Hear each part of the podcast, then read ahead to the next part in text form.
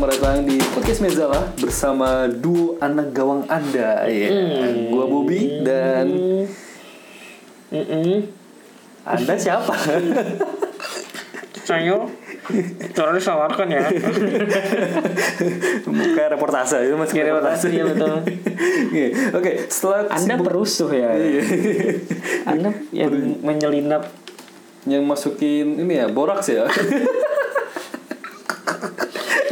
Oke, setelah kesibukan masing-masing ya, hampir dua minggu kita nggak Lagi rame juga nih ya di Lagi Jakarta rame, saat ini di di Jakarta juga lagi padat juga kan ya dengan aksi ada agenda ya Hmm, banyak banget. Akhirnya kita take lagi. Gimana kabarnya? Apa lu selalu di default? Kapan dong? Lu baiknya kapan? Hari ini? Ya udahlah kita baiknya pada saat rekaman podcast. Ya, sok-sok ada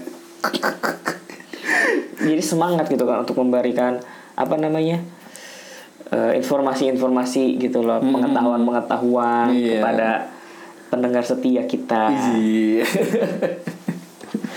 Oke, untuk saat ini kita akan membahas yang lebih ya spesifik. kita udah udah by the way kita udah dua minggu nggak nggak naik nih soalnya Ah. minggu lalu ya kita sebenarnya udah, Udah tag ya Bob ya cuman karena eh, shit happens lah ya terus kayak udahlah apa tema ini topiknya juga kurang Hmm. kurang kuat jadi ya udahlah kita kita pun benar-benar menjaga dari kualitas Ih, topiknya juga ya Bob ya Bener-bener. kita jadi kayak gak sembarangan yang penting naik penting naik yang penting Nggak. kita nggak mikirin kuantitas tapi Iya. kita mikirin juga kualitas iya benar benar benar tapi untuk untuk mulai episode ini kita ada sesuatu yang berubah gitu kan dari formatnya Oke, Ya, ya. dari format kan eh, kita kan meng- mengubahnya nanti sambil kita jala- sambil kita jalan gitu kan.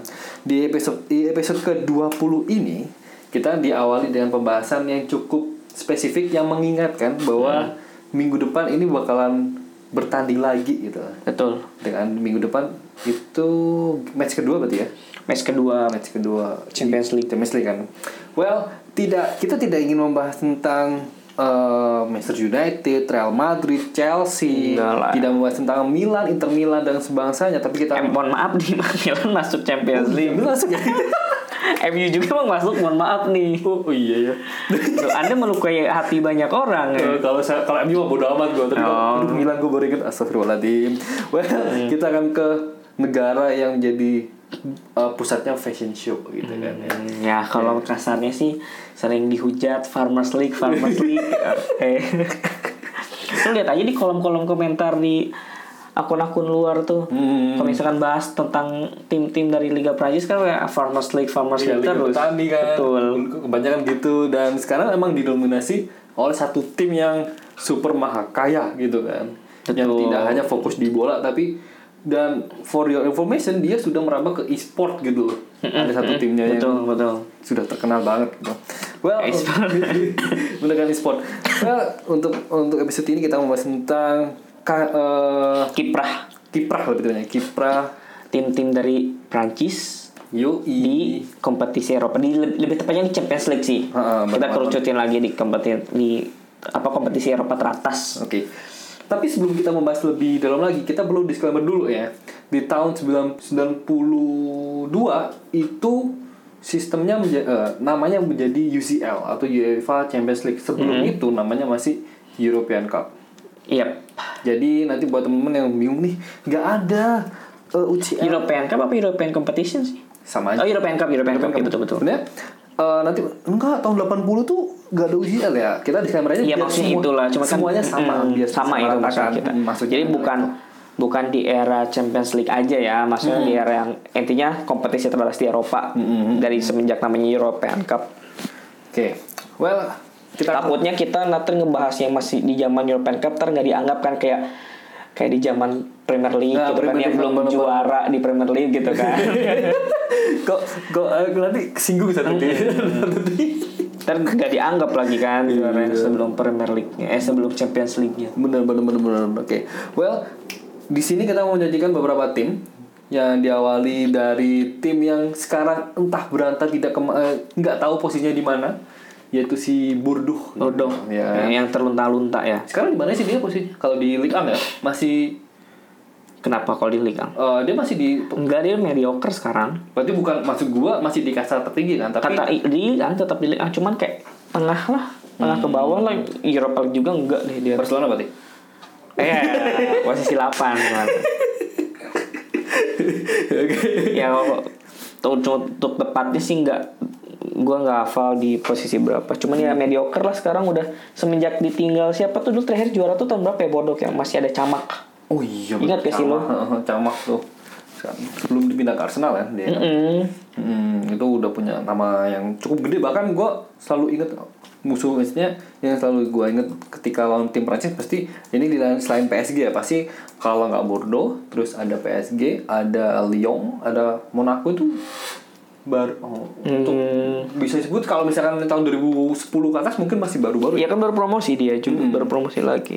Italia tahun 2000 tuh udah lumayan bagus ya kancanya. Well dari Bordeaux dia di kompetisi Eropa udah. Dia di Champions League udah pernah berkompetisi di selama tujuh musim. Hmm. selama tujuh musim awalnya itu dia eh, debutnya di European Cup di tahun 8485 oke. Oke. Di tahun 8485 tuh oh, lu udah ini apa? Oh, lu masih kuliah? Udah kuliah ya? Apa lu mau ikut reformasi? Basi banget gak sih kita kira lu mau persiapan mau reformasi lu. bener di 83 eh 8 sorry 8485 tuh si Bordeaux tuh dia melenggang sampai semifinal hmm.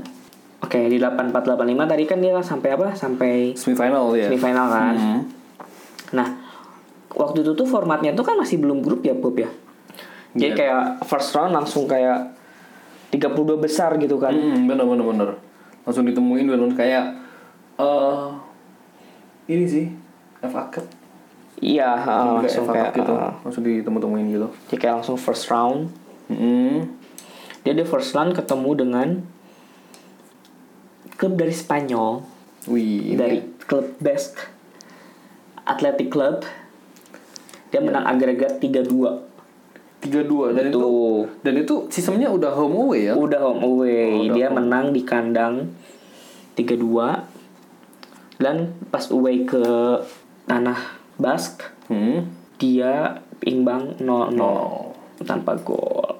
Oke. Itu di first roundnya ya di 32 besar. Lalu di 16 besar second round dia bertemu dengan Dinamo Bukuresti. Dinamo Bukaresti ya. Itu dari apa Romania. Romania. Agregat 2-1. Dia di pertama pertemuan pertama Hmm. 1-0 di kandang, lalu imbang 1-1 saat bertandang ke Romania. Cetak golnya Dieter Müller. Ya, main West. Jerman. dan orang ini sang pencetak gol ini eh, masih ada cuman dalam artian dia punya satu ada tragedi lah yang cukup gak enakan Kenapa? Jadi, pada pada tahun 97 si anaknya ini namanya Alexander dia Anaknya, anaknya Anaknya itu Muller. meninggal karena tumor otak anaknya Müller. anaknya Dieter Müller Iya, Dieter Müller. Heeh. Oh, oke itu se- se- sekedar trivia aja iya. Nemu aja lagi lu, Bang. Oke, lanjut ke quarter final. Bordeaux ini langsung bertemu dengan tim dari Uni Soviet. Waduh. Waduh, Uni Soviet Bob dulu. Hmm, ketemu dengan Dnipro. ini timnya sekarang Kayaknya pecah. Jadi tim Ukraina kan dia. Namanya juga cuman sekarang tuh Dnipro Football Club Dnipro. Kalau dulu kan Dnipro Dnipro Petrovsk blak blak blak gitu kan. Kayak enak banget ngomong tadi. Dnip- Apa bang? Apa sih namanya? Dnipro Dnipro Petrovsk. agak susah Petrovsk. Iya. Dia eh, agregatnya sama 2-2 lalu menang lewat adu penalti. Jadi di kandang awalnya dia imbang 1-1. Hmm. Lalu pas bertandang ke Uni Soviet dia di sta- stadion Metalur oke betul dia ditahan imbang satu-satu juga sampai extra time. Lalu penalti menang 5-3. Gol semua gol penaltinya Bordeaux masuk. Ada satu gol dari Dnipro nggak masuk. Iya, dia Jadi skor 5-3. sama tiga. Kayak di semifinal dia ketemu dan dia gugur di semifinal karena bertemu dengan Juventus. Wih. Kalah agregat 3-2. Dia awal saat bertandang ke Turin, Hmm. dulunya stadion komunal, Hmm. dia eh diba- kalah dibantai 3-0. Hmm. Well, so itu itu bentar-bentar. Iya. Iya, dia dia benar sih. Dia di di Juventus itu di Turin. Hmm. Di Turin itu dia kalah 3-0. Tapi pencetak golnya ada yang lu pasti inget deh. Siapa? Siapa ya? Dan ini sekarang menjadi wah. Ini terkenal banget sih orangnya sih. Dia orangnya pernah menjadi nggak tahu dia megang FIFA kayaknya. FIFA atau UEFA ya? Megang UEFA kali. pelatih nih. Iya. Ya, dia satu, satu pencetak gol di tahun itu. betul. Anjir. Dan dia juga orang Prancis bukan? Ah? Iyalah. Dia orang Prancis kan harusnya. Prancis, ha. Itu maksudnya si pelatih ini di Juventusnya kan? Iya di Juventusnya, di Juventusnya. Karena kan dia di kandangnya Turin kan, posisinya menang 3-0. Ya dia mantan presiden apa UEFA. Oke. Sekarang siapa coba presiden UEFA? Ayo. Siapa ya? Ya, terkenal Oh, sih. Dia dulu pemain gak sih? Si Severin ini? Severin. Hah. Hmm, enggak. Bukan ya? Bukan, berarti bukan. Makanya kan nggak terlalu ini. Hmm. Oke, lanjut ya. Tadi semifinal berarti di Tapi lu tadi di leg, leg pertama. leg pertama 3-0 dibantai Juventus lalu di leg kedua berusaha bangkit. Lewat gol Muller lagi cuman ya cuman 2-0. Iya. Akhirnya gugur dan di tahun itu tuh juaranya pun Juventus. Juventus. Final ketemu Liverpool. Golnya dari Platini tadi. Platini Ah, lagi Platini. yang golin. Oke. Gitulah. Jadi waktu saat itu top skornya Bordeaux di European Cup tuh si Dieter Muller tadi dengan 3 gol. Eh, yang mana nih? Top skornya di musim itu. Oh, Dia 4485. Maksudnya untuk di dari oh, iya. Bordeaux-nya. Dua, dua, ada dua. Dari dua siapa? Ah, Satu lagi. namanya Bernard La- Lacombe. Oh iya Lacombe juga betul betul Benar. betul.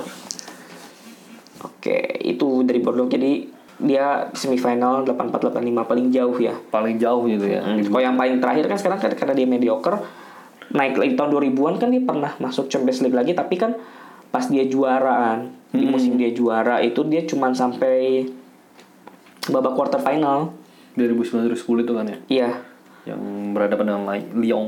berhadapan dengan Lyon betul derby Yang di Perancis waktu itu kan. dari Prancis ya kalah itu dari Bordeaux terus dari lu mau apa ada apa Bob Ah, kalau gua sih tim yang dulunya sangat-sangat ikonik sampai sekarang tuh masih ikonik sih. Jadi kalau gua lihat itu nih, ini pemain eh ini tim pakai kostum apa pakai ini ya, pakai kayak selendang model Miss Universe ya.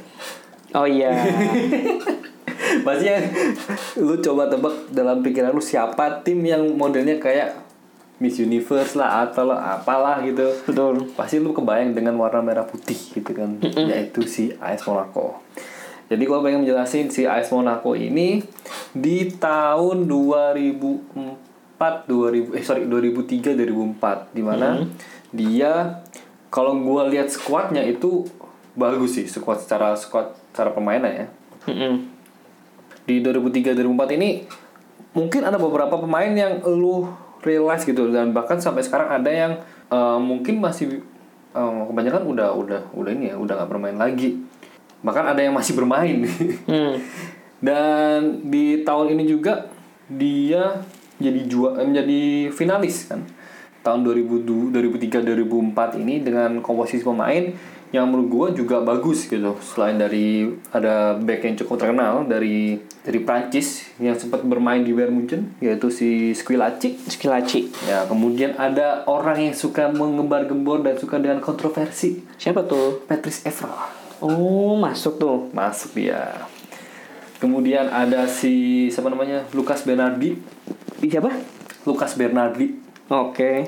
Dan di tahun itu juga ada namanya Giuli. Mungkin orang Giuli itu sangat realize dengan Barcelona. Enggak iya cuy? betul. Barcelona itu seinget gua tahun itu masih ada masih ada Ronaldo masih eh Ronaldo masih ada Ronaldinho Mm-mm. masih ada pokoknya pemain-pemain besar lah di tahun itu. Terus ada satu pemain yang sampai sekarang gue masih ikonik dengan baju merah putih rambut dikuncir yaitu Dado Preso iya tapi kemarin perasaan ada yang lu bilang juga deh ada oh tapi di tahun itu nggak sih bu ya di tahun itu juga Betul jadi kan? pemain ini Ah. pemain pinjaman ceritanya oh pinjaman, Pinjaman. oh iya iya iya iya Pinjaman kan dari tim lu kan, dari Ya. tim Real Ah. Madrid, yaitu si Fernando Morientes. Morientes di tahun itu dan ditambah lagi ada pemain yang suka dengan kontroversi dengan dengan selebrasi di depan pen- mantan penontonnya sendiri gitu kan. Emmanuel Adebayo, Adebayo.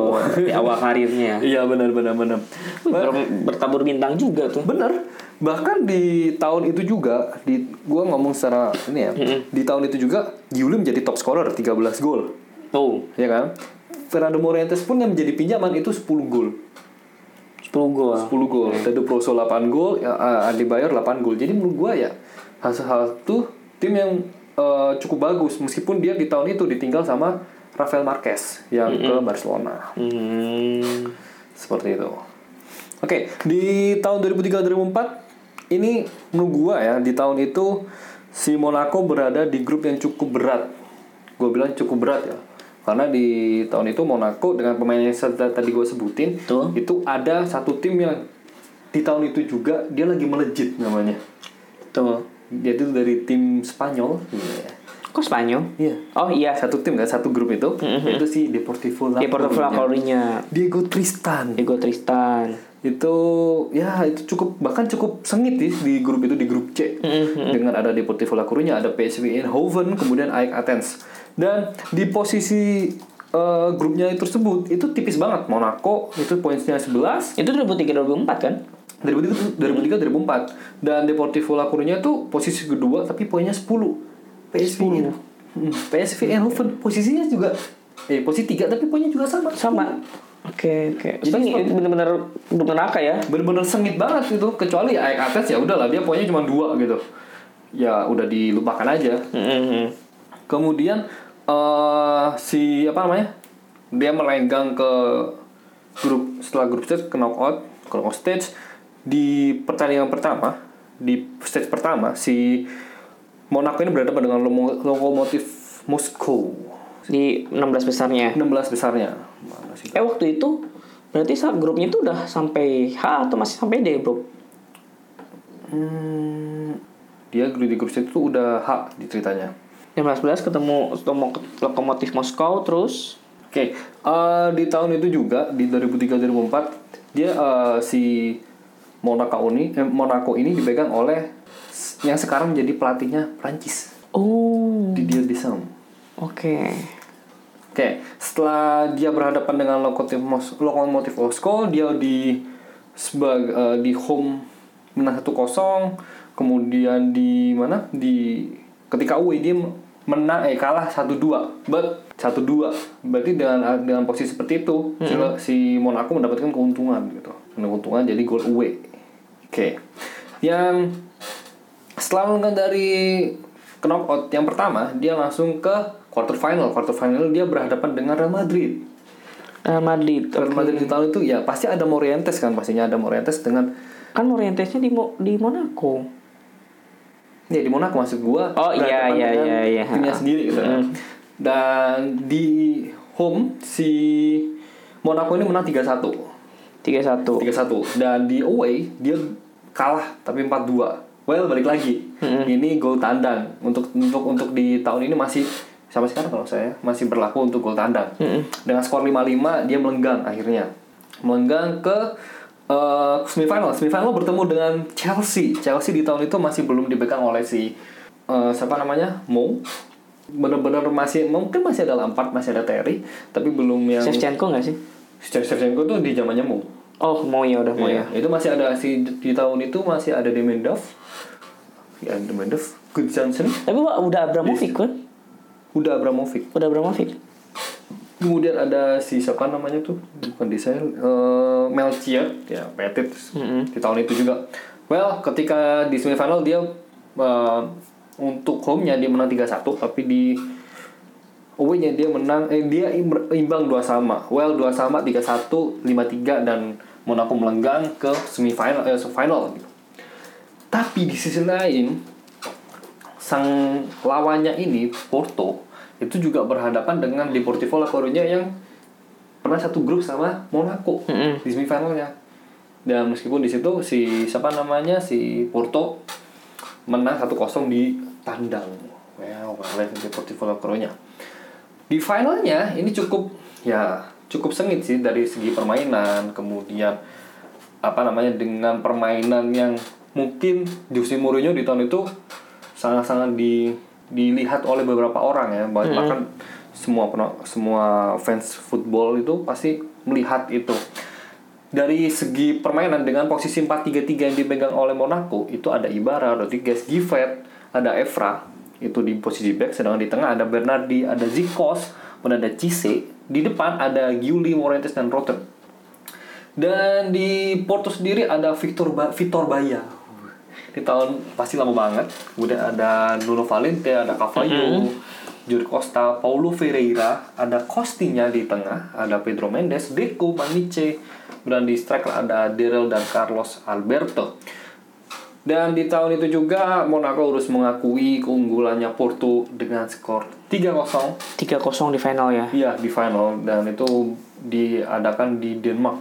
Sorry di arena auf Schalke. Sorry. Isi Schalke, Iya. Veltins, Kenapa? Veltins Arena. Ya, ya benar Vetins Arena. Berarti so far Mourinho tuh bawa UCL tuh dua kali ya. Iya, Inter dan Porto doang kan. Inter dan Porto Chelsea, eh Madrid gagal. gagal. Makanya dia sangat menyombongkan diri kan. Gua bisa apa namanya triple triple treble ya? Triple yang di Inter itu. Iya, bener. Selalu diulang-ulang aja. Betul, betul. Oke, untuk untuk Monaco gua udah selesai sih. Jadi buat teman-teman yang masih mengingat-ingat siapa sih pemain-pemainnya, ya ini adalah pemain-pemain yang sampai sekarang bahkan ada yang masih ma- bermain itu si Emmanuel Adebayor yang lainnya udah kebanyakan gantung sepatu. Seperti itu. Oke, tadi lu pengen nyebutin apa ya tadi? Mm-mm. Oh, ini yang tim bergelimang harta dong. Em, mau langsung nih. Apa yang lainnya dulu nih? Yang lain dulu aja lah. Gimana nih? Marseille, Marseille gimana Oh, Oke, Marseille? Marseille, boleh, Oke. boleh. Oke, eh, di Olympic de Marseille ini di puncaknya istilahnya dia pernah merengkuh Champions League yaitu UEFA Champions League di tahun 92 dan 93. Well, itu yang sa- tahun yang sangat-sangat lama sekali. Dan untuk Enggak lah nggak terlalu lama itu dibandingin tadi si siapa? Si Bordeaux. Oh iya. Maksud- iya sih benar-benar.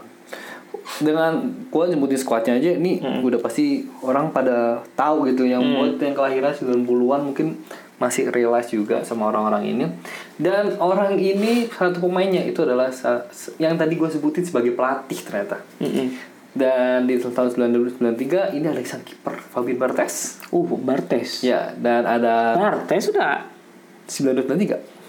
beliau berapa ya berarti? Muda Udah masih 21. Masih 21 masih ininya ya lagi naik-naiknya tuh. lagi naik-naiknya kan. Kemudian ada si siapa namanya? Ada Desailly. Wah. Hmm. Sebelum di Chelsea, dia masih umur 23. Kemudian ada Didier Deschamps. Dia masih masih unyu-unyunya juga 23. Dua tiga juga deh Syam. 23 Deschamps. Di tahun itu kemudian ada Eh dia di 1993 ini di 2004 udah ngelatih ya? Iya. Berarti masih muda kan. Iya iya iya. iya. Ada Rudy Fowler. Oh, Tapi udah tua dia umur 32 tahun. oke. dan ada Alan Boxic ini lumayan gacor juga di tahun di tahun itu untuk skuadnya sendiri bahkan Mm-hmm. untuk golnya sendiri itu di dipegang oleh si Alan Boxic dengan 23 gol di posisi kedua ada Rudy Fowler dengan 18 gol Oke, kita lihat dari kancanya aja di Hmm, tahun langsung aja, langsung. 9293 itu dia pernah eh, dia jadi juara. Well, untuk juaranya sendiri untuk urutannya gitu kan. Dengan dia berhadapan siapa, siapa dan siapa itu itu gue jelasin. Di pertama kali ternyata si apa namanya si Marseille ini harus melenggang dari babak yang pre ya. Jadi ada semacam first round gitu sebelum ke group stage. Jadi sebelum sebelum ke group stage dia harus berhadapan dengan Glentoran, kemudian ada Dinamo Dinamo Bu- Bukaresti dan di di dua match itu si Marseille mendapatkan clean sheet. Clean sheet. Clean sheet. Glentoran dia menang 8-0, berhadapan berhadapan dengan Dinamo Bukaresti menang 2-0. Well, kita pindah ke grup stage. Di grup stage itu ada Rangers.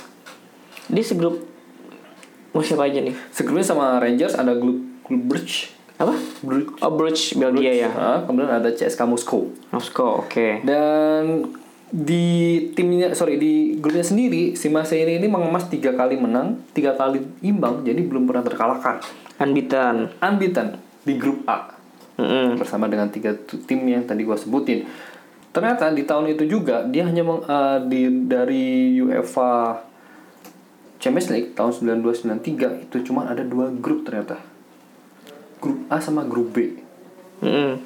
dan Ah, dua grup 93 tuh. Oh, baru dua grup ya. ya dua Sebelum empat dua dulu berarti. Mm-mm, jadi belum masih dua grup di tahun itu dan di grup B-nya pun itu cuma ada Milan, IFK Gothenburg, sama ada Porto, ada PSPSI, Grup sebelahnya. grup sebelahnya. Jadi benar-benar cuma dua grup aja dia. Klub-klub gede kayak ke mana kayak Juventus Madrid. Makanya gue juga bingung kenapa di sistem itu masih ada cuma, ada dua gitu.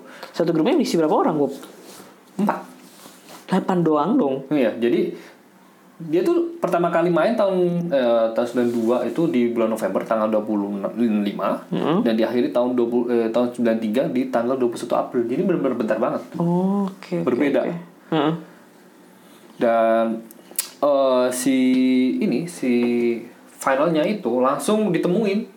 Jadi nomor satu nomor satu udah ketemu final selesai. Dari grup itu seriusan. Heeh. Masa sih? Enak banget kan? Jadi Iya bener. jadi di grup itu tuh isi empat orang, empat klub. Hmm. Tadi tapi tadi ada kualifikasinya. Ada ada kualifikasinya sendiri dia. Dia tadi lawan apa, sorry? Dia itu ketemu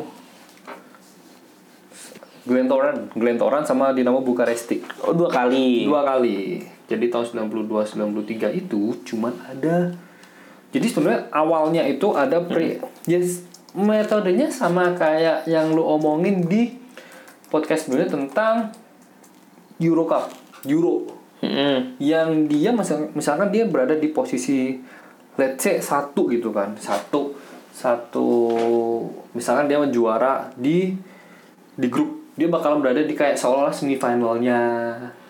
Gitu.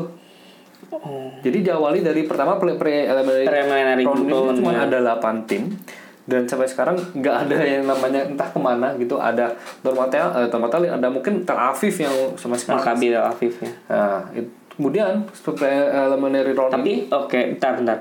Di preliminary round 8 orang. 8, 8 tim. Terus habis itu ada first round kan? Ada first round pastinya. nah di first round itu udah banyak tim-tim gede ya kan? Pastinya di sana ada Leeds United gitu kan di tahun itu. Ada Barcelona juga, ada PSV Eindhoven, ada Barcelona, ada Stuttgart. Jadi tim-tim yang enggak Jadi yang tadi dari preliminary round masuk ke first round dong kalau lolos. Iya, bener banget. Oh, Oke oke oke. Yang lolos kan si Tafria Simferopol itu tadi sama si Iya ada empat lah empat ada empat itu kan. Oke lanjut berarti habis preliminary preliminary pre, preliminary round Round, ah, ada first round kan. langsung ke first round yang First tadi round. berarti menang yang, yang menang preliminary tadi bergabung dengan tim-tim yang udah di first round Iya, yang bener udah ada beberapa tim-tim besar seperti tadi yang lu bilang Leeds United, Porto, Barcelona bahkan Barcelona juga bahkan kan. Milan, Stuttgart. Iya, bener banget. Kayaknya ini dulu tuh masih satu negara satu ya. Iya. Satu negara satu dan itu ada pertama si first round ini jadi beberapa First round langsung main kan dua leg. 32 klub. Jadi seolah-olah 16 besar gitu. Enggak dong. Iyalah, 16 16 eh 8 32 tim, Iya 16 besar. 32 tim. Hmm, Kalau 32 tim 32 besar dong. Oh, iya, maksud gua. 32 besar, 32 besar, iya. kemudian mengerucut menjadi 16 besar. Mm-mm. Ya kan, 16 besar ditandingin lagi, ditandingin lagi, kemudian ketemu tuh Baru di grupin. baru digrupin gitu. Oh, gitu. Jadi benar-benar istilahnya Dari 16 baru belum menjadi 8 lah. Benar, dari 8 baru digrupin, digrupin terus diketemuin satu-satu. Cukup aneh. cukup berat banget di tahun itu sih. Makanya Bar Barca tuh kalahnya sama Moskow dulu kan. Iya, benar. Barca kalah sama Leeds si juga udah kalah di awal. Mun- Waktu itu dari Jermannya juga kalah ya. Stuttgart kalah sama siapa tuh dulu? Stuttgart kalah oleh sama Leeds dia di first round. oh kembali terus Leedsnya kalah oleh Leedsnya tuh kalah sama Rangers. Rangers. Oke, 4-2. derby Britania. Iya, benar. Oke, berarti langsung kalau Marcelnya melenggang mulus ya. Masih melenggang mulus dia. Berarti tadi dia di first round ketemu siapa? Sorry. di first round itu Belum disebutin. Hmm, first round itu dia berhadapan dengan Glentoran 8-0. Oke. Glentoran kan dia lolos, kemudian ketemu dengan si Dinamo Dinamo Bukaresti. Dinamo Bukaresti ini dia menang dengan skor 2-0. Ya kan? Itu udah masuk nem- eh, 16 besar, lolos kan? Lolos kalau 8 besar kan ada si PSV Göteborg, ada Rangers, ada Milan, ada Marseille, Club Brugge, kemudian ada Porto, ada PSV Eindhoven dan ada CSKA Moskow. Ya kan? Barcelona juga kalah di situ melawan CSKA Moskow. Akhirnya dia dipecah tuh menjadi dua grup seperti itu gue juga bingung sih eh, plotnya gimana gitu ngeplotnya dia grup A grup B. Itu masih masih masih bingung gitu. Kau bisa dia berada di grup A dan di grup B. Dan dia eh, main seperti biasa lah grup stage dengan ber- bertemu masing-masing. Satu tim dua kali home dan away. Dan mempertemukan si Martial itu di top grup A sedangkan di grup B-nya ada Milan. Langsung ketemu ya. Langsung ketemu. Gila, gila. Ini kayak pengganti quarter final doang ya. Iya benar. Langsung hilang semua kan. Dari quarter final langsung final. Ini mah nggak ada semifinal semifinalnya acan. Dan di tahun Bentar, di, di grupnya lo nggak jelasin. Dia ketemu menang tiga kali, draw tiga kali. Udah ya tadi. ya? udah tadi udah. Ngulang-ngulang jadi kita kelar kelar dari Persib. Kemudian eh, di finalnya itu berada di Munich. Oke. Olympic Stadium di Munich. Kemudian top yang ngegolin adalah si Boli 1-0 di tahun 92 93. Lawan Milan ya. Lawan Milan dan akhirnya si Yang saat itu pun Milan kan sapu bersih di grupnya tuh menang semua. benar dan di- Bobo bobo apa? Kemasukan 11, kemasukan satu. bahkan pemainnya pun juga nggak nggak ciri-ciri gitu ada Marco van Basten. Hmm. Oke. Oke, itu apa? Marseille. Marseille situ. Terus apa lagi nih, Bob? Eh, gue pengen jelasin di Gue dulu kali ya. Lu pengen jelasin apa nih? Gue mau jelasin. Sekarang pada tahu nggak pada enggak nggak ya? Siapa sih peraih Ligue 1 terbanyak? Trofi. Ligue 1 terbanyak. Maksudnya mikirnya kan kayak Lyon atau PSG. Ya, iya. Ternyata kan bukan. Hmm, bener bener. Siapa coba? Siapa ya? Mungkinkah Monaco? Enggak, bukan. Siapa nih? Siapa nih? AS Saint Etienne. Nggak tahu gue bacanya mah S Saint Song Etienne, Saint San- Etienne, San, San Etienne tetap sih. Saint Etienne ya. Iya. Oh, Iya, Saint Etienne betul dengan 10 gelar. Nah, makanya Klub hijau itu kan? apa? Klub hijau itu kan? Iya, hijau. Hmm, Oh. Makanya they deserve to be in this podcast. Wis. iya masa top apa pemegang trofi terbanyak yang nggak kita sebutin. iya bener sih. Oke, Dan dia nggak perlu di disclaimer dulu nih. Sekarang posisinya si PSG nomor berapa? Eh, apa? PSG berapa? Si Saint Etienne berapa? Karena PSG sampai sekarang jadi ini kan jadi momok yang cukup gede banget gitu kan istilahnya di apa namanya di Ligue 1 juga sekarang dia udah ngemas 8 trofi gitu Ligue 1 tinggal dua lagi gitu untuk men- menyalip melewati si Saint Etienne. Jadi Saint Etienne Hmm. berkiprah di Europe apa? Di Champions League atau Euro- European Champions Cup, Ya. European Cup. Itu sudah terlibat selama 10 kali. 10 kali ya? 10 kali dimulai di tahun 57 dan 56 maksudnya kita harus make it clear dulu ya. Hmm.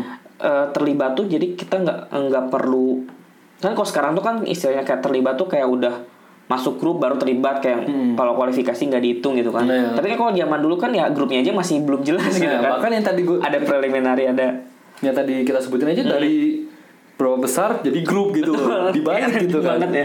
Makanya kita keseluruhan tim yang sebut tadi tuh pokoknya based on ya selama dia ikut kualifikasi pun ya termasuk gitu kan. Iya benar benar benar. Jadi nggak perlu harus masuk grup dulu gitu kan. Dulu pun nggak ada grup juga Iya, nggak ada grup, benar. ini.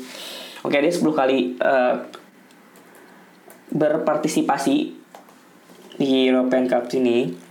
Hmm. pertama di tahun 5758 dan terakhir di tahun 8182 loh. Udah lama banget dia nggak ini loh nggak- di UCL lagi. Mm-mm, udah nggak UCL lagi tapi lu jangan kaget jangan salah. Kenapa? Di 10 kontribusinya itu eh kontribusi di 10 partisipasinya itu hmm. dia pernah masuk final. Wow.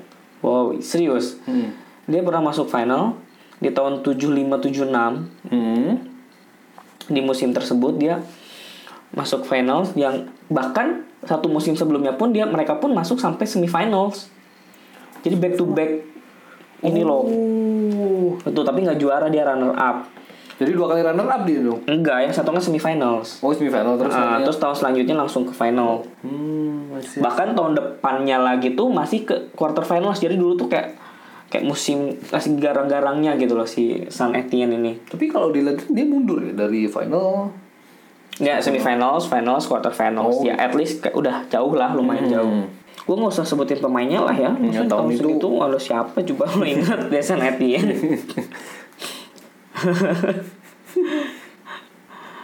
Oke, di tahun 7576 Hmm. dia dimulai pada saat first round dia bertemu dengan tim dari Scotland. Dia bertemu dengan Ranger. Scotland. Ya waktu itu kan emang lagi enak- ini kan Ranger kan. Hmm. Dia bertemu dengan Ranger. Eh enggak first round deh, sorry. First roundnya dia bertemu dengan tim dari Denmark. Siapa? KB. Kalau singkatnya KB ini Copenhagen Boat Club nggak tahu nih masih ada apa enggak kan? Nggak tahu masih ada apa enggak nih dia menang agregat 5-1 di first legnya dia menang away Menang away, oke. menang away-nya 2-0 lalu di kandangnya menang 3-1 Menang 3-1. Tuh. Lalu di second round baru ketemu dengan yang tim Scotland tadi dengan apa Rangers. Dia bertemu dengan Rangers di home dia menang 2-0. Lalu saat bertandang saat bertandang dia menang juga 2-1 ke Hampden Park Glasgow. Oke, lalu di quarter final dia bertemu dengan tim Uni Soviet lain nih. Uni Soviet nih. Betul. Ini masih Uni Soviet apa? Uni Soviet. Iyalah tahun 75 76. Oh ya 7576 ya. Masih Siapa coba tebak kan tadi kan tim Ukraina Dnipro. Sekarang tim siapa coba? Tahun itu ya. Eh, Uni Soviet dulu Dinamo Kiev. Kan sekarang Rusia. Eh, Dinamo Kiev Ukraina. Ukraina juga ya, mohon maaf Ukraina. Ukraina juga. Iya. Saat bertandang ke Uni Soviet ke Lokomotiv Stadium, Hmm. mereka kalah 2-0. Lalu dibalas di Prancis di Stade Geoffroy Guichard Saint Etienne dengan 3-0. Sampai perpanjangan waktu sih. Hmm. Aslinya 2-0 dulu. Lalu semifinals bertemu dengan PSV Eindhoven. PSV Eindhoven di tahun itu. Ya. Dia kandang menang 1-0 lalu saat bertandang imbang 0-0. Akhirnya di final bertemulah dengan Bayern Munich Bayern Munich di tahun 76. 6. Oke, kalau saat itu tuan rumahnya adalah eh, Hampden Park Glasgow, kandangnya si Rangers tadi. Hmm, Oke. Harusnya dia udah apa ya, udah bertandang ke Rangers tadi dan menang juga harusnya terbiasa lah ya dengan lapangannya, tapi dia kalah dengan gol tunggal dari Roth, pemain Bayern Munich di menit ke-57. Itulah prestasi terbaiknya Saint Etienne di kancah Eropa. Benar benar benar. benar. Oke, dari lu ada apa lagi, Bob? Ah, gua ada satu tim Satu lagi satu dari lu, lagi, satu dari lagi lu. dari tim yang gue sangat amazed sih dengan satu mungkin orang sampai sekarang ikonik dengan satu satu tim ini dengan seorang penendang bebas Oke, lu pasti tahu gitu tahu lah. Juni Namanya juga Pernambukan. keren menurut gue. Juninho Pernambuk apa? Pernambukan apa? Juni Penambuka Pernambukano. Kok gue jadi belipetan sih? gue dengar pedenya. Namanya bagus saya langsung belipetan. Pernambukano Pernambukano, iya. Ya kan? Juninho Pernambukano. itu sampai sekarang pun bahkan itu pernah ngegolin di gawang Chelsea itu gue inget banget sih. Well gue pengen jelasin Lyon gitu kan, Olympic Lyon. Ya waktu itu gini, jadi momoknya Real Madrid banget Wah tahun iya, itu 2008. jadi langganan tuh serius tuh, Sebel banget. langganan banget. Dia kan Lyon tuh memegang konsekutif juara Ligue 1 terbanyak kan sebanyak 7 musim. Waktu itu tuh sempat. Berturut-turut kan. Berturut-turut tujuh Nggak musim. ada yang bisa ngelawan Tidak ada. itu. Well di tahun gue pengen jelasin di tahun 2009 2010 ini well nggak ada si Juninho pastinya. Hmm. di squadnya aja nih ada satu kiper terbaik dunia. Wih nggak tahu nih terbaik apa enggak ya? Hugo Yo- Lloris. Ada di situ. Masih muda 22 tahun dia. Dan ada sang kap eh sang kapten. Sang back terbaik dunia. Siapa? sekarang bermain di Liverpool. Bentar. bentar. Hah? Sekarang masih main di Liverpool? main sekarang masih main di Liverpool Dulu di Lyon. dulu di Lyon Sako. Dejan Lovren Oh iya, bet- eh, bet, emang dulu udah starting di Lyonnya? enggak maksudnya dia pernah di pernah di Lyon Tapi bukan, oh, gue gue nggak connect. Oke oke. Gue Jadi- kira. Jadi dia adalah satu pemain Iya, iya. ya back terbaik dunia kan. Kok pemain terbaik dunia sekarang. Wah, langsung kalah ya. Oke. well, ada si siapa namanya? Ini Ini lu ada tahu tahun berapa sih nyebutin tahun? 2009 2010. Oh, di yang the best seasonnya ya, the best season di Champions the best League. season Champions League tahun itu. Oke oke oke. Yang tadi si Lovren berarti ada di tahun itu. Ada di Lovren di tahun itu. Dia di tahun itu juga Olympic Olympic Lyon sampai semifinal. Oke. Ya. Ada si Wonder, gue sebut wonderkid apa enggak ya? Tapi lebih tepatnya adalah se- seorang pemain yang cukup mentereng di tahun 2006 yaitu di Piala Dunia ketika sing eh, ketua ke- ketika Italia meng, mengangkat trofi Piala Dunia di tahun itu yaitu si Fabio Grosso. Jadi Fabio Grosso pernah ke Lyon. Dan jangan lupa ada Jeremy Tolalan, mungkin sangat inget ya sangat inget ya sama pemain ini. Ada Kim Kallstrom juga, ada si Stop itu pemain Arsenal ya. Iya. Oke. Gak jelas aja main dari sih dia. Iya. Dari Arsenalnya. Iya, bener. Pernah main gak sih?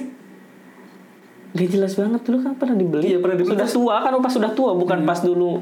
Langsung bilang aja sama kayak si siapa Iya. tuh backnya tuh play center. Lah itulah. Oh iya iya. Oh iya betul. Dia ke mana sekarang? Sama kan? Dia tuh di loan sih dari apa namanya? Selama cuman eh, setengah musim doang di Arsenal. Gitu ceritanya. Ada si Lacazette juga di tahun itu. Itu masih muda banget, 18 tahun. Ada Bafetimbi Gomis. Ini yang Oke. sangat-sangat ya ikonik. Dan jangan lupa ada Miralem Pjanic. Coachnya yang pernah memegang Leicester sebelumnya, sebelumnya di musim sebelumnya yaitu Claude Puel. Oke. Dan di grup ini langsung ke grup C kan ternyata si Lyon ini. Jadi apa namanya? Oh sorry, si Lyon ini ternyata berada di playoff dulu. Playoff dulu dia berhadapan dengan berhadapan dengan Anderlecht ya di tahun 2009-2010 ini dan dia me- eh, dia home away agregatnya ada 8-2. Well ini sangat-sangat besar banget untuk Lyon di tahun itu dan setelah dari playoff itu si Lyon langsung melenggang ke grup stage. Di grup stage sendiri dia berada di grup A. Satu tim, satu satu grup bersama dengan Fiorentina, Liverpool dan Debrecen. Ayo coba tebak siapa yang lolos di tahun itu. Yang lolos tuh Lyon Fiorentina lah. Tahun 2010 loh cuy. Iya. Itu ada Oh iya sih itu masih Tapi Fiorentina bener kan? Bener, Gue Fiorentina. ingat banget soalnya waktu itu gue ngecengin teman gue juga tuh kayak waktu itu galnya Gilardino deh soal penalti apa gimana Oh gitu. iya bener bener bener. Kalah pokoknya Liverpool pas lulus di turun Europa League kan. Iya. iya. Dan Senang banget tuh waktu itu waktu Joe Torres kan Torres Suarez kan? Iya Torres Suarez. Torres Suarez kan? Eh Suarez sudah ada ya? Eh belum. Torres lah pokoknya Torres lah. heeh. Masih ya ada Gerard juga. Gerard Torres betul. Eger Skertel. Mm-mm. Setelah itu ya yang, Pepe. yang lolos itu ternyata si Fiorentina yang menjadi top Iya. of the table dan di Iya, itu gue itu ingat, gue ingat. Ada si Lyon, what? tapi tapi yang bener ini yang diomongin si Edi bener gitu kan. Hmm. Ketika dia berada di knockout ternyata si Lyon berhadapan berhadapan dengan Real Madrid. Ini yang ngeselin banget sumpah. Yang golnya tuh sih ini bukan eh di di apa midfieldnya deh kalau nggak salah. Eh Gomis apa midfieldnya ya? 2000 2009 2010 itu kan eh, si Lyon kan menang 1-0 tuh. Mm-mm. 1-0 dulu terus Satu-satu di Satu-satu Bernabeu-nya, kan. betul. Gue masih ingat ini. Luka ini. Luka kutukan ini. kutukan 16 besar dulu tuh kan. Seriusan. Selalu kalah di 16 besar. iya si Pjanic Oh, Pja, ya Pjani midfieldnya ya makanya. yang membuat nama dia semakin melambung. Itu pas 1-0 di Lyonnya kan. Oh enggak, ini yang di satu samanya. Oh, sama kalau yang di Lyonnya satunya siapa sih? Kalau di yang gol pertamanya si Lyon itu Makon. Makon ya, Iya, betul. Gue dari M ingatnya. Makon. Ada Benzema udah di Madrid kan? Benzema posisinya saat itu udah udah di Madrid. Cuman nggak main ya? Ya, cuman gak main dengan tim lamanya kan. Oke, tahun 2009-2010 dan akhirnya melenggang. Oke, ketika eh, si Lyon berhasil mengalahkan siapa namanya tadi si Real Madrid, nih yang terjadi yang tadi yang Bordeaux yang tadi lu sebutin akhirnya. Jadi tahun 2009-2010 Lyon berhadapan dengan Bordeaux dengan skor 3-2. Ya kan? Oh Bordeaux iya yang fan, yang derby itu Iya, ya. derby. Kok siapa sih? derby Prancis di tahun itu dan setelah melenggang ternyata di situ Lyon berhadapan dengan tim besar yang lebih gede lagi yaitu si Bayern Munich. Bayern Munich. Ya benar Bayern Munich ini benar diajar sih, benar diajarin cara main sih. Mhm. Si siapa namanya? Berapa kosong sih? 4-0. 4-0. Di agregatnya 4-0 ya? Akhirnya 4-0 1-0 di kandangnya Bayern, gue lupa kayak di kandang Lyon terus di 3-0 di Munich di Allianz Stadium. Dan di final sendiri Bayern Munchen berhadapan dengan Internazionale dan di tahun itu juga sombongnya minta ampun tuh Jose Mourinho. gue bisa treble, gue bisa treble ya. Udahlah di, di tahun itu juga Milito kan. Jadi tahunnya Milito juga. Itu adalah satu perjalanan cukup panjang yang dari Lyon sejak yang cukup ya lumayan lah ya dari playoff kemudian menjadi semifinalis di tahun 2009-2010 tanpa Juninho. Itu ya. Berarti di semifinal ya kan Iya. Oke. Kayaknya ada, ada udah semua ya. Udah, satu lagi dong kan. Setelah yang ini ini yang paling spesial ini. jangan dispesialin juga lah. Spesialin juga ya. Oke. Terakhir yang tim ya yang sekarang mendominasi yang membuat Ligue 1 jadi Farmers League lagi. Setelah waktu itu kan lepas dari Lyon kan sempat berkali-kali ganti kan ada Bordeaux, ada Montpellier, Marseille juga pernah. Mm-mm. Lalu habis itu didominasi lagi loh PSG dan paling Monaco sekali dua kali. Iya benar. Nah, tapi ternyata sayang, di sangat disayangkan kiprahnya di Eropa tuh kan emang PSG tuh kan sampai jadi tujuan utamanya per setiap musim gitu kan Iya. kayak milestone yang harus di achieve setiap musim Benar, tapi nggak benar. nyampe nyampe udah beli Neymar, Mbappe, siapa lah Ibrahimovic lah. iya dari dulu kan Dari dulu. Beckham Beckham bener. tapi nggak dapat dapat gitu loh Champions League gitu. Nah kalau di trace back mereka udah 12 musim berkiprah di Champions League. Hmm. Cuman paling jauh mereka tuh melenggang pernah sampai semifinal. Semifinal ya. Semifinal di musim 94-95. Nah bahkan sebelum duit Arab tuh mereka udah sampai pernah sampai semifinal tapi setelah duit Arab eh duit apa Qatar ya? Iya benar. Eh itulah Eh, pokoknya shake shake gitu lah. Setelah kayak melintir mereka tuh bak cuman sampai quarter final gitu loh Po. Oh, iya benar. Justru mereka paling prestasi paling jauhnya tuh pas sebelum ini sebelum kayak melintir Hmm. di tahun 1995. Nah di tahun 9495 itu perjalanan mereka perjalanan mereka tuh dimulai dari babak kualifikasi. Oke oke oke. Ini babak kualifikasi dan waktu itu eh, timnya udah ma- udah empat ya sampai D ya. Mereka di kualifikasi bertemu dengan apa nih tim tim aneh loh nama timnya tim dari Hungaria. Namanya Faj FC Samsung Bob Mas. Anjir masih ada nama belakangnya berarti. Sumpah. Oke, mereka menang dengan mereka menang dengan skor 5-1 Hmm. agregatnya ya menang Iya. 3-0 lalu 2-1 second leg dan di group stage-nya mereka segrup dengan Bayern Munich, Spartak Moskow dan Dinamo Kiev. Dinamo Kiev-nya udah Rusia ya. Hmm. Ini ini aneh nih, maksudnya sekarang masa mereka masih Uni Soviet udah pecah tapi karena klubnya masih bisa segrup Rusia dan Ukraina kan sekarang mana bisa. Oh ya benar benar. Benar. Spartak Moskow sama Dinamo Kiev dulu. Segrup nih. Seru nih dulu kan kalau sekarang gitu. Mereka eh clean apa? Mau menyapu bersih semua kemenangan di enam pertandingan tersebut. Memasukkan 12 gol dan kemasukan 3 Tiga gol. betul. Mereka menang di home melawan Bayern Munich 2-0 lawan Spartak 4-1 dan Dinamo Kiev 1-0 lalu pas away-nya pun mereka menang 1-0 lawan Munich 2-1 lawan Moskow dan 2-1 juga dengan lawan Kiev lalu mereka dengan juara grup ditemani oleh Bayern Munich. Dulu tuh yang satu kemenangan tuh masih beri, ber, cuman bernilai dua ya Bob ya? Iya. ya mereka PTS-nya pun cuma 12 Oke, lalu di knockout stage di quarter final, langsung quarter final keempat kan. Hmm. Mereka bertemu dengan raksasa Spanyol Barcelona. Mereka sering banget ya by the way dari dulu sering, pun. sering, sering banget. Mereka di uh, home eh away dulu, mereka away menang 3-2. Eh enggak, sorry. Mereka agregat menang 3-2. Di gua nggak tahu nih, pokoknya satu-satu nah satu dua nggak tahu itu di kandang apa di tandang gitu kan. Iya. Menang dua satunya tuh. Gak ada remontada remontadaan dulu kan, gak ada comeback comebackan. Lalu di semifinals mereka bertemu dengan Milan dan kalah 3-0 Oh iya, benar benar benar. gitu Bob di 9495 itu. Waduh suara gue udah makin habis nih. Dan di tahun tersebut tuh siapa coba yang juara? 1995. Betul. Di 1995 yang menang adalah Ajax Amsterdam Anjir. Nih, mengalahkan Milan. ya top skornya si George Weah kan. George Weah dari PSG kan. Iya, benar. Cuman itu pencetak gol kemenangan Ajax siapa coba? Tebak. Ini kan anaknya main di Legend. Roma kan? Iya, iya. siapa coba? Clifford. Betul.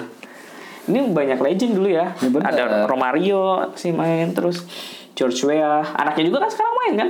Iya, benar. Dipinjemin ke Celtic kalau nggak salah. Ada Romario kemudian. Kayak top skornya George Weah dengan 7 gol dan Hmm. waktu di musim tersebut tuh PSG pemain-pemain bintangnya siapa? Ya nggak kenal juga gue kecuali George Weah nih. Iya, benar-benar ya. ya zaman dulu lah. Zaman dulu banget. Patrick Mboma. Nah, Buma tuh masih tahu gua. Mm. Masih sempet ya, sempet beberapa tahun lah. gitu Bob PSG cuma semifinal dulu doang dulu sekarang kan cuma sampai kuarter mentok dan dia tuh ternyata liganya tuh cuma 9 ya 8. 8 apa 9 8. 8 oh, oke Saya ada 10. Jadi beda. baru juga ya, Iya, masih benar. belum ada yang banyak banget gitu Bener-bener. Oke lah ya.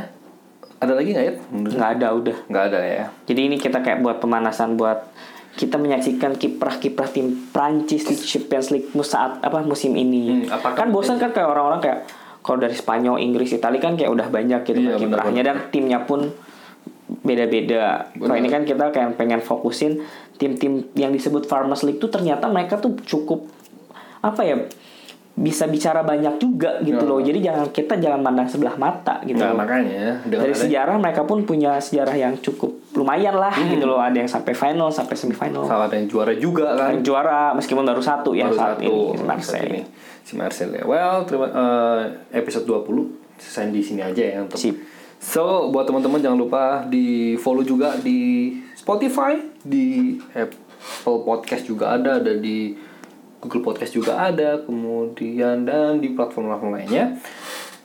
Jangan lupa juga kita follow di Twitter kita. Waduh. Belum ganti lu kan? belum ganti Belum gua ganti. Anda Ntar terlalu sibuk. iya Oke, episode 20 kita akhiri sampai sini juga. Dan say goodbye. Bye-bye. bye bye